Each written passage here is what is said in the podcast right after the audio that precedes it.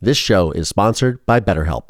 Hey, Terra, as you know, I've been going back to therapy and I absolutely love it. You've been going back to therapy too, right? Oh, yeah. I went back to therapy and I went back to BetterHelp as well. Did you really? And how's that working out for you? I love it because there's so many therapists to choose from on there. Whatever you need, you could just go through a list. I went through a list the other day, just seeing what they had to offer. There was one with PTSD. There's so many great therapists. I mean, I believe there's over 30,000 different therapists that are on their app, and you can communicate with them with video conferencing. You can do messages and communicate with your therapist. It's a very personalized experience, which I really love. Oh, yes. I texted with a therapist the other day, and I've never tried that out before. And I was like, oh, because I was typing it out with her, processing through it. And usually I get angry when I type stuff out, but I was like, oh, I was able to process it and work through it in a new way. And you know what? In a season of giving, what better gift than to give yourself the gift of therapy? In the season of giving, give yourself what you need with BetterHelp.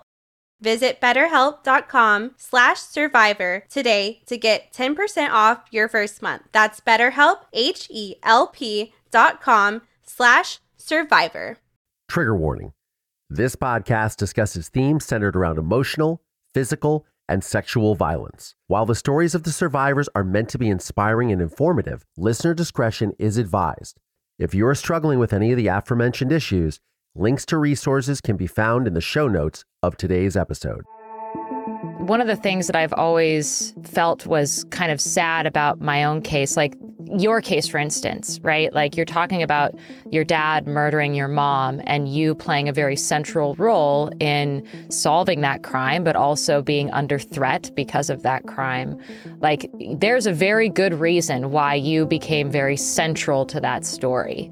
There is not a good reason why I became central to the story that I became the center of. I should have been a footnote in the story of what happened to Meredith. I had two other roommates, and a lot of people don't even know they exist. And that would have been my story. I would have basically been like one of those roommates who just happened to be living in the same space as this young person who was so horrifically, you know, raped and murdered in her own home. Hi, survivors. I'm Terra Newell. And I'm Collier Landry, and welcome to the Survivor Squad podcast. Yes, welcome. So, uh, Terra, we have a really big guest for today's episode. Oh, yeah, we do. I just finished a 12 hour audiobook on her that she wrote herself, and I just like could not. It was so intense. The story was incredible because what she had to go through to get out of her out of this it was an ordeal yeah right? it was, it was an ordeal. ordeal. i just watched uh, her documentary you read a book but i'd rather watch a documentary well probably because you made one right yes because you know as someone who made a documentary of course and i am very you know fascinated and of course i'm like really delving into the details and like the i'm like oh my god the lighting is so good and the shots are so good and the and it was really even though it's a heartbreaking story, I was like, oh, this is really well done. I mean, you know how like pedantic I can be about those details and. Uh, film. I'm a filmmaker, right? So that's what wait, I do. Wait, wait, Pan, pedantic? P- pedantic. Pedantic. Pedantic. pedantic. See, pedantic. wait, tell me about this word. Is that your word of the day? So I guess I guess we have to have a word of the day because you know I'm like a wonk for my vocabulary. So uh, yeah, pedantic would be the word of the day. And uh, you know, you should I just go to Google and just show just share the definition? Let's just do that. Please do. I just really want to know what it is. The definition of pedantic is someone who is very concerned with the details of a subject and tends to overtly show off their knowledge. Yeah, definitely. An example of someone who is pedantic is a person at a party who bores everyone while talking at length about the origin and details of a particular piece of pottery. Well, I don't think you're boring. I do think that maybe perhaps I could be a little bit overt in. Uh... Do you talk to people about pottery at parties, though? Is that what you do? No. No? That would never be something that I would discuss. Well, one that time I did. One time in high school, I did the pottery class and stuff. That was fun, an experience. I think when everybody thinks about pottery, they think about ghost. So, Ghost? anyways, yep. Okay. And now our age gap is showing right now in front of everyone. There's a movie, Patrick Swayze, Demi Moore. There's a scene. Oh, There's okay. a throwing wheel. Okay. I haven't seen that movie. Oh boy, Unchained Melody. I mean, the whole thing, the whole, the the whole, uh, every reference is lost on you, and that and that's okay. That is okay because you know what? We're here to talk about Amanda Knox, who is our guest for today. And you know, one of the things that that I was realizing is, you know, how we got together with this podcast, right? Is you know, you and I were talking about how when you become a public figure in the true crime space or or even if you don't become a public figure in the true crime space your story just becomes public Yeah. everyone seems to have an opinion on you and who you are and what your story is i mean you've experienced this with with your story and the television show dirty john Oh yeah, Yes? absolutely. Everybody is like, "Oh, Julia Garner, like you did this, you did that." I'm like, "Wait, no, someone portrayed me on TV. That wasn't me." Yeah, but also they have they think that there's a particular narrative that have led led to the events that occurred, right? And so you have to Oh yeah, like the victim shaming and stuff. victim shaming, victim blaming. I mean, I know for myself. Look, I put myself out there. I made the film A Murder in Mansfield. I am in it, and, and I know what it's like to to face you know scrutiny for that. And you know, look, my father murdered my mother, so I've had to constantly live under that veil of scrutiny since I was 12 years old. So there was an article in the Atlantic last year, and it the title was "Who Owns Amanda Knox?" Right? Yeah. She wrote the story for the Atlantic, and it says 14 years ago, I was wrongfully convicted of murdering my roommate. Ever since the world has believed it can tell me who I really am. That is one of the things that makes us unique with this podcast. We, as survivors, can really engage with another true crime survivor we can understand her on a different level where you know everybody's story's different and we can't say that we fully understand that person but there's a part of like a squad It's a squad that really no one wants to be a part of. yeah absolutely because we wish that we had these fairy tale lives that exist, but unfortunately, we don't. But it's interesting because I feel like one of the things when you are in this public domain of true crime is that people can sort of tell you who you are. yeah Oh, you're like, for example, you. Oh, you're just the, the girl who who killed John Meehan in self defense. And did you really? Did you murder him? Did you do this? There's a lot of scrutiny that's coming on. Why did you get away with that? Weren't you arrested? And you're like, well, because he came at me and tried to take my life. Yeah. Was I supposed to lay down? I mean, or do i fight back you know if i didn't fight back i wouldn't be here exactly. And your family probably would not be here.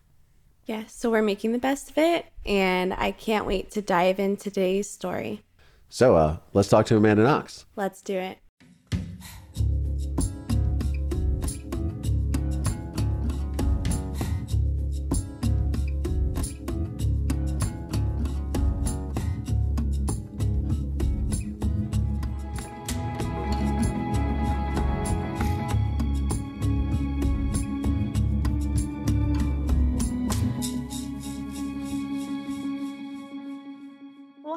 you I'm doing well. Yeah, I'm keeping busy, uh, working on labyrinths with my husband, doing full time childcare.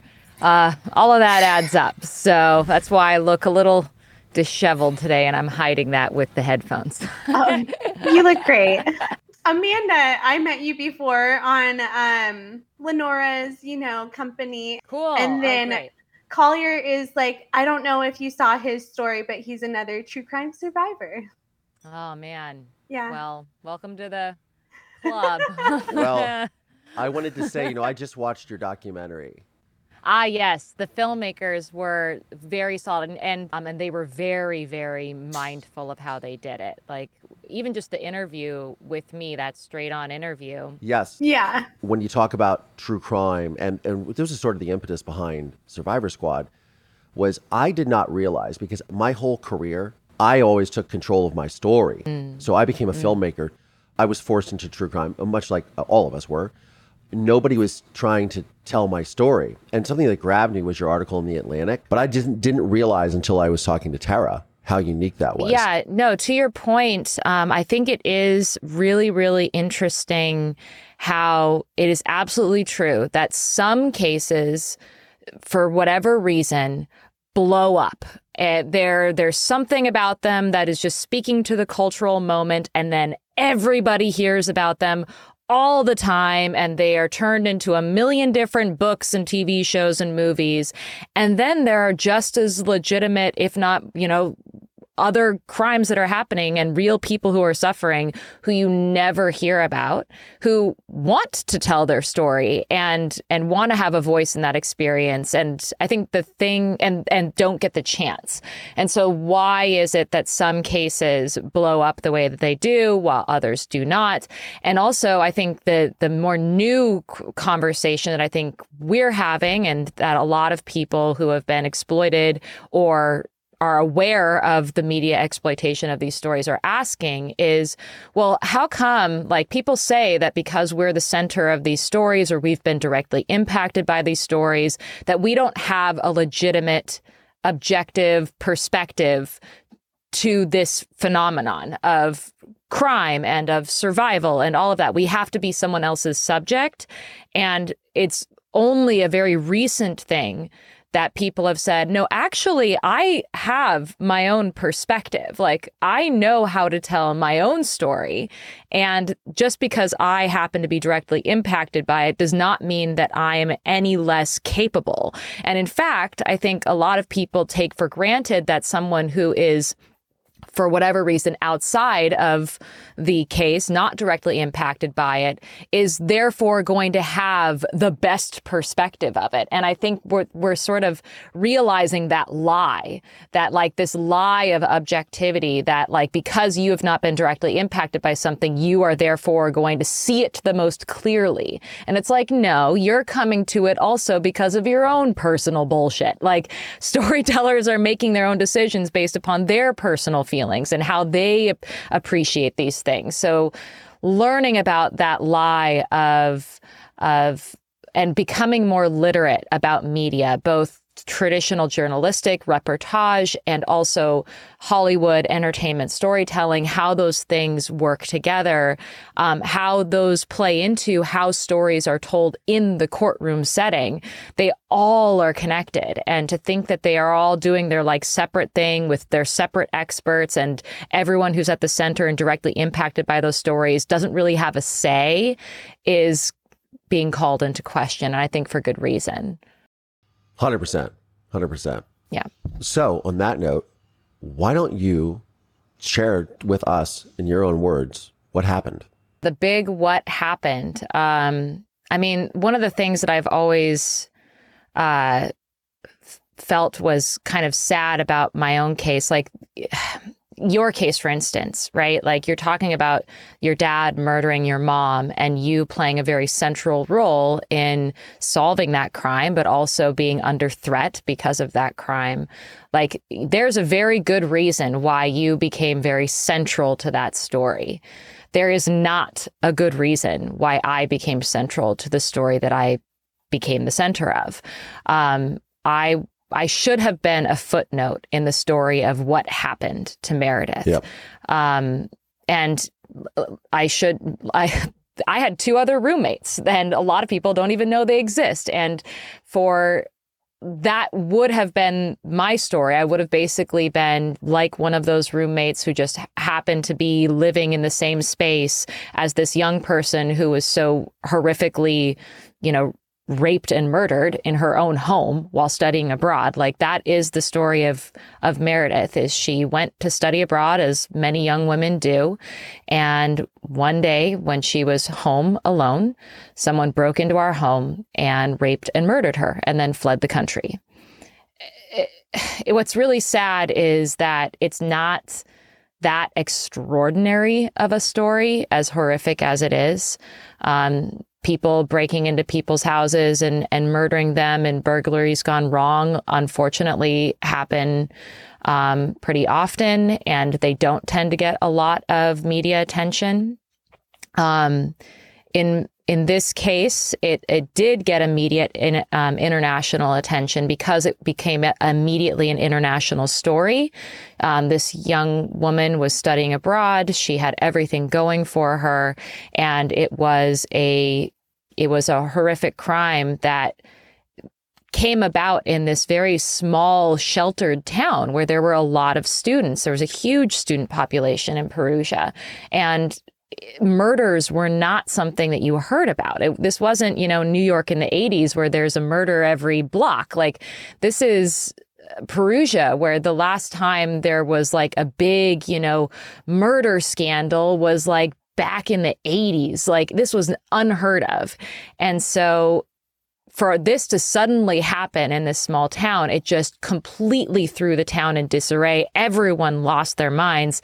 And the international media descended upon that moment and really took hold of the narrative very early on and put a lot of pressure on the police to deliver information that they could turn into an entertainment product. And that led into this vicious feedback cycle of the police then providing information that was unsubstantiated, that then was being churned out in the media. And then they were having to, they felt a lot of pressure to uphold their sense of uh, propriety and righteousness and professionalism in the face of unsubstantiated information. It was a, a perfect storm. And I just happened to be stuck in the center of it because I was one of um, Meredith's roommates, and I was the first of the roommates to come home and discover the crime scene. This show is sponsored by BetterHelp. Hey, Terra, as you know, I've been going back to therapy and I absolutely love it. You've been going back to therapy too, right? Oh, yeah. I went back to therapy and I went back to BetterHelp as well. Did you really? And how's that working out for you? I love it because there's so many therapists to choose from on there. Whatever you need, you could just go through a list. I went through a list the other day just seeing what they had to offer. There was one with PTSD. There's so many great therapists. I mean, I believe there's over 30,000 different therapists that are on their app and you can communicate with them with video conferencing. You can do messages and communicate with your therapist. It's a very personalized experience, which I really love. Oh, yes. I texted with a therapist the other day and I'm never tried that out before. And I was like, oh, because I was typing it out with her, processing through it. And usually I get angry when I type stuff out, but I was like, oh, I was able to process it and work through it in a new way. And you know what? In a season of giving, what better gift than to give yourself the gift of therapy? In the season of giving, give yourself what you need with BetterHelp. Visit betterhelp.com slash survivor today to get 10% off your first month. That's betterhelp, H-E-L-P dot com slash survivor. And when you came there, you saw the crime scene first, and then you um, left the crime scene because you thought someone was there, right? Yeah. So when I first um, came home that day, um, when we say discovered the crime scene. Um, I did not stumble upon Meredith's body. And in fact, um, I never personally saw Meredith's body in person. Um. I'm lucky. Um, I'm lucky because my other roommate did. Um, what I came home to was a number of odd things around my house. My front door was open. Um, there was a few drops of blood in my sink. There was some feces left in the second bathroom toilet. All things that pointed to something is off but at the time did not suggest to me that some horrific crime had occurred. I just didn't know what was off. I knew that something was wrong. And so I went to go get, I had spent the night at my boyfriend's house. I went to, back to my house to take a shower, change my clothes, get ready to go off for a romantic weekend with my boyfriend. And I was like, ooh, um, something feels off. This show is sponsored by BetterHelp. Hey, Terra, as you know, I've been going back to therapy and I absolutely love it. You've been going back to therapy too, right? Oh, yeah. I went back to therapy and I went back to BetterHelp as well. Did you really? And how's that working out for you? I love it because there's so many therapists to choose from on there. Whatever you need, you could just go through a list. I went through a list the other day just seeing what they had to offer. There was one with PTSD. There's so many great therapists. I mean, I believe there's over 30,000 different therapists that are on their app and you can communicate with them with video conferencing. You can do messages and communicate with your therapist. It's a very personalized experience, which I really love. Oh, yes. I texted with a therapist the other day and I'm never tried that out before. And I was like, oh, because I was typing it out with her, processing through it. And usually I get angry when I type stuff out, but I was like, oh, I was able to process it and work through it in a new way. And you know what? In a season of giving, what better gift than to give yourself the gift of therapy? In the season of giving, give yourself what you need with BetterHelp. Visit betterhelp.com slash survivor today to get 10% off your first month. That's betterhelp, H-E-L-P dot com slash survivor. And in fact, this feces in the toilet thing gives me the creeps. I get that like vibe of like someone's watching me. I immediately leave my house and I go get him. And I'm like, hey, can you go back to my house with me and tell me if I'm overreacting? You know, like, is, should, like, my gift of fear is flaring, but I don't really know why. Can you help me figure out what to do about this? He goes back with me. We do a little more poking around and we discover in my other roommates' bedrooms that there's been a break in, that there, there's glass everywhere. A rock was thrown through the window. We start poking around the rest of the house. One of my roommates' rooms is perfectly clean, spotless. Weirdly, nothing seems to have been stolen. Our computers, our cameras are all still laid out in plain sight. Nothing has been taken. But Meredith's store is locked. And we call the police, we call my roommates. Um, two of my roommates don't answer their phones, but one of them does. She meets us back at the house. The police descend upon our house, and La, um, Philomena, one of my roommates, and the police break open Meredith's door and really discover the crime scene, which is where Meredith fought for her life and died. So, wow. I can't even imagine. What was it like to receive that news in that moment? Um, well, receiving that news is a very generous word because the way that it was all my the way that I first discovered that Meredith had been murdered was um, uh, kind of chaotic and frantic. Everyone started screaming in Italian very fast. And so I did not see into Meredith's room. I was in the kitchen talking to another police officer, telling him about what I had seen when I first came home. I was telling him, you know, here's this break in. Um, and then the other police officer went with Philomena to open Meredith's door. And so I did not see in. Um, all I, all, all of a sudden, people started yelling in Italian. And I understood a word here and there. I understood, you know, blood. I heard someone say blood. I heard someone say foot. I heard someone say Meredith. I heard someone say wardrobe. But all of this all scrambled together with people talking over each other, yelling, crying hysterically, and pushing us out of the house into the driveway just all of a sudden our house is closed off as a crime scene and I have no idea what is going on. And so it actually took quite a long time for me to get confirmation about what I was even what was even seen in that room. Um, because again, everyone was yelling and talking over each other in Italian and I couldn't understand what people were saying. So it was we were questioned by police. Um, we were sort of separated and isolated from each other. And over the course of that morning, I got word from Philomena and from Philomena's friends who were with her that yes, it was Meredith's body, and Meredith's body was found on the ground, covered by a blanket with her foot sticking out, um, that there was blood everywhere. Um, and later, when I was taken to the police office, I was um, informed by a police officer that Meredith had been stabbed to death. So it was, again, like it's, it was this like slow unraveling of information for me because I didn't I didn't see what happened to Meredith. I didn't see into her room and I couldn't understand what everyone was saying. So it was um, a very confusing time period for me. Very like shock, not really knowing what's going on, being confused about what I was supposed to do. Um, that that was my my feeling was being unsure of what was actually going on, what I was supposed to do. Watching my one of my roommates, Philomena, just like losing her mind, crying hysterically, like, and I just did not, I did not know. Well, I'm so sorry. Yeah, it it was. um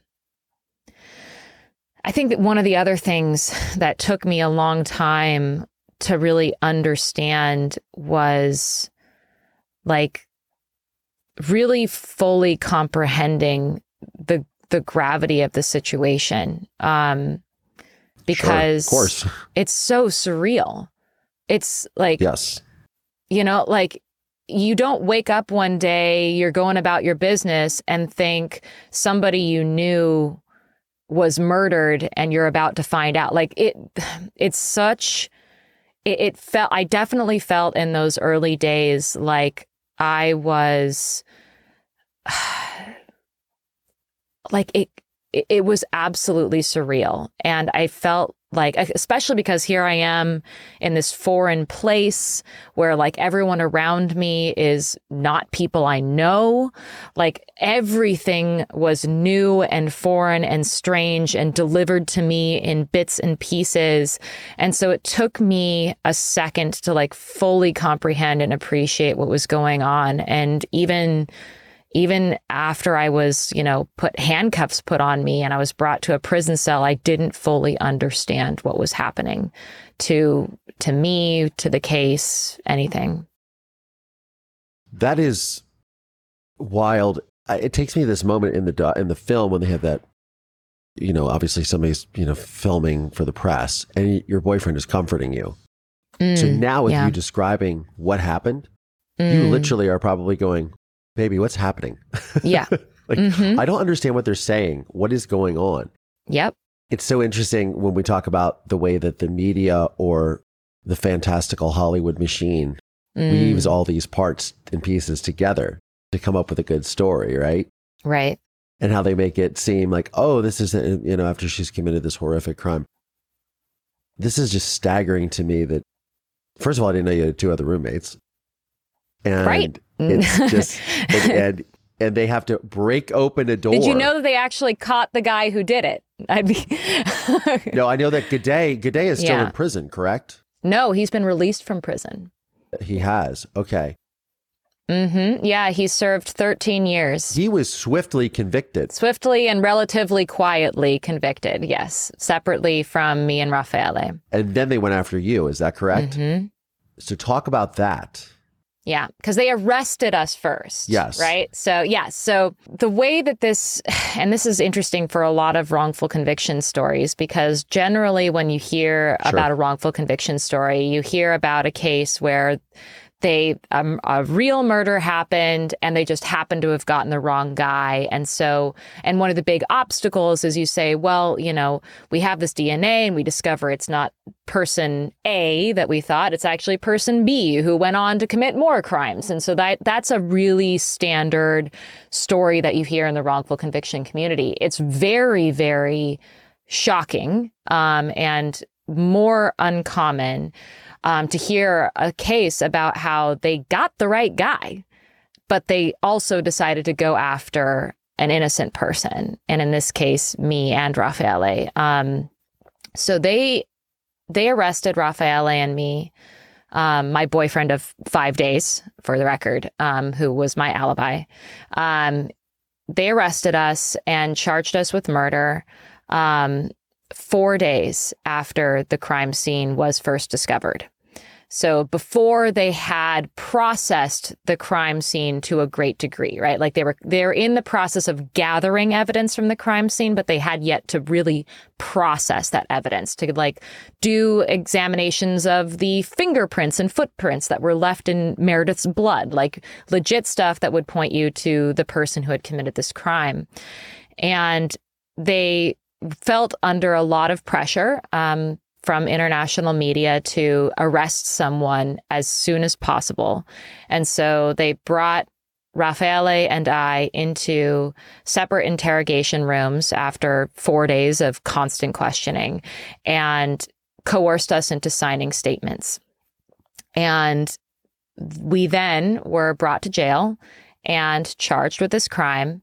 And in the weeks following, they processed the evidence at the crime scene. And what they found was not evidence of me, not evidence of Raffaele, evidence of a known local burglar named Rudy Guede, who had a MO, a history of breaking and entering into people's homes, making himself at home, making himself comfortable, his, you know, like making himself food, using the bathroom, just sort of hanging out in people's empty spaces after he had broken in, which is exactly what he did with our house. He made himself comfortable. He went and used the bathroom.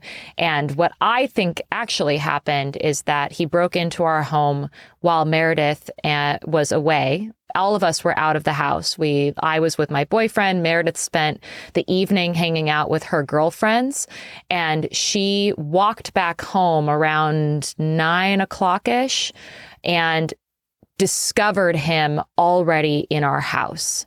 Um, so she came home. He was in the bathroom when she arrived. That's why I think he didn't flush the toilet so that he wouldn't alert her to his presence. And then he attacked her in her room. So he his DNA evidence was all over the crime scene. His fingerprints, his footprints in her blood. He then fled the country, and they were able to catch him in Germany, where he was like running away under a false name. But of course, all of this comes out after the police have already arrested Raffaele and me, and after they have announced to the world, held a press conference that case closed. We solved this case. Give us a pat on the back. We are so professional. Suddenly, they've got mud all over their face, and they go, okay, how do we grapple with this situation? Do we go after the guy who actually did it and release the people who there's no evidence of them at the crime scene? Or do we concoct a scenario where where they are all in on it together? And that's what they decided to do is they they wanted to build a case where Rudy Guede was primarily responsible for raping Meredith, but that I was the criminal mastermind who had orchestrated the entire thing and stabbed her to death. And that just doesn't make sense to me you know, just saying that out loud. Yeah, it does sound like, oh. like, it's a bit of a stretch, especially because I didn't know Rudy Guede. Um, yeah. I have no history of violent or behavioral issues. Um, yeah, it was it was absolutely concocted out of nothing because they felt themselves backed in a corner and that they had to force these people who didn't know each other into a scenario together. And the way that they did that was by talking about there, there was like satanic panic overtones to this story. Meredith was murdered the day after Halloween. And so originally the prosecution's theory was that this was a sort of satanic orgy like death ritual um, where I had orchestrated some kind of occult sex murder.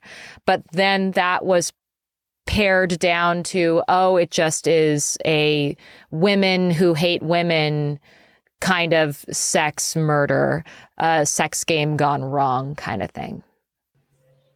Yeah, that's bonkers. Sorry. Sorry yeah. you had to go through that. It's it's it's it's interesting to look back on it today because like even at the time I was I had the same reaction that you did. I was like this is clearly nonsense. Like the adults in the room are going to see through this, right? Right. And I yeah. spent 2 years in prison utterly having total faith in that.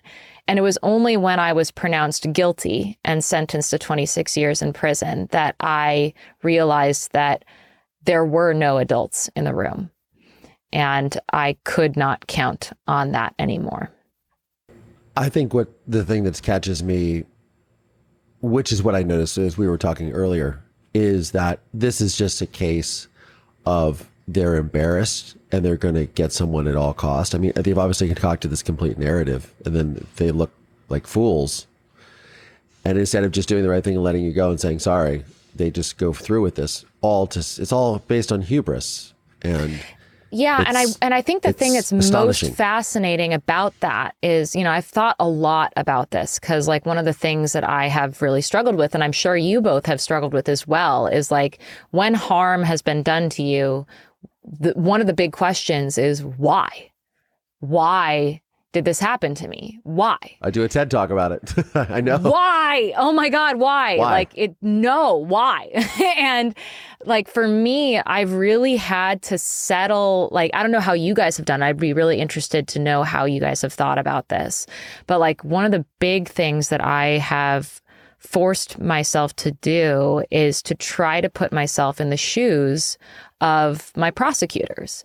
And like one thing I know about my prosecutors is that they think they were right.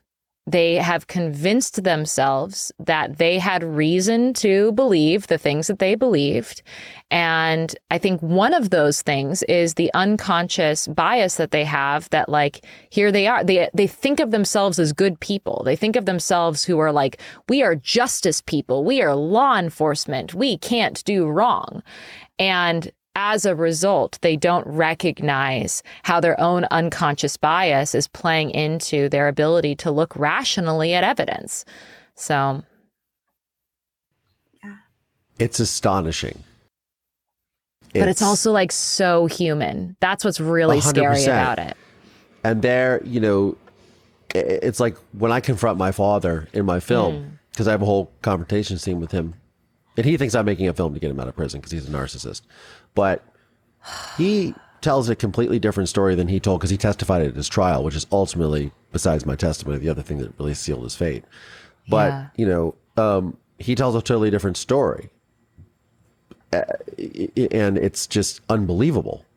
mm. And I'm like, I don't believe you, you know. But they concoct. It's like the mind is a very powerful thing, right? You can concoct yourself, and so that is a that is a nature of something that like somebody that did was horrible, right? Mm. And then I see, and then I on the flip side, you have something that people also did to you that was horrible, but they were trying to do it because they they're self righteous or they they're oh we're the we're doing good, so we possibly can't do anything wrong, right? You know, and then that that sort of reverse ego plays in to their sort of narrative and that they've created for themselves to justify yeah. what they've done. It's astonishing. And you know, how do you how do you move past that, right? And how do you as a survivor, you know, you lost many years of your life. Uh, what is your process in looking back at that? You've put yourself in their shoes, but what does that look like mm. for you now as far as how you cope with this? That's a really good question. Um, although I will say that everything you're talking about with your own case just makes me want to like talk to you because I, on the one hand, I, I don't know, a part of me feels like I'm just a very, very lucky person. And there's, there's a reason for that right? Like you don't think, oh, the girl who went to prison for four years for a crime she didn't commit, she's lucky. Like, no, she's so freaking unlucky. But I do, I don't know. I think my mind is really good um, at unconsciously, first of all, like finding the silver lining of things. And this is not something I even have to try to do. It's like, okay, uh, one of the first things that I thought of when I finally realized that Meredith had been murdered was, oh my God, I could have been murdered too. Like, if I had not met this Raffaele five days before Meredith was murdered, I would have been at home and I would have been raped and murdered too. And so it's a part of me was, has always had this kind of, I won't even I mean, part of it is kind of survivor's guilt, but also it's just survivor's gratitude of 100%. like realizing like I I was that close to something really really truly horrific. And I'm here to tell the tale. And what what an incredible thing to still have to be alive. So a part of me is always drawn to that angle of it because it is so viscerally true to me that like I could have what happened to Meredith I that did not happen to me just by sheer luck. This concludes part 1 of our two-part episode. Can't wait for part 2? Please subscribe to the Survivor Squad Patreon to receive exclusive early access to all episodes. On that note, survivors, I'm Terra Newell. And I'm Collier Landry. And this is the Survivor Squad podcast. We'll see you guys. Bye.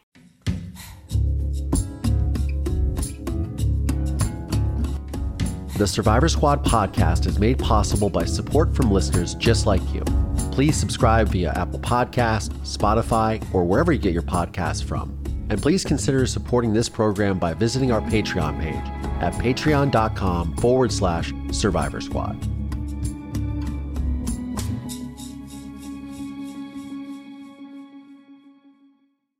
This show is sponsored by BetterHelp.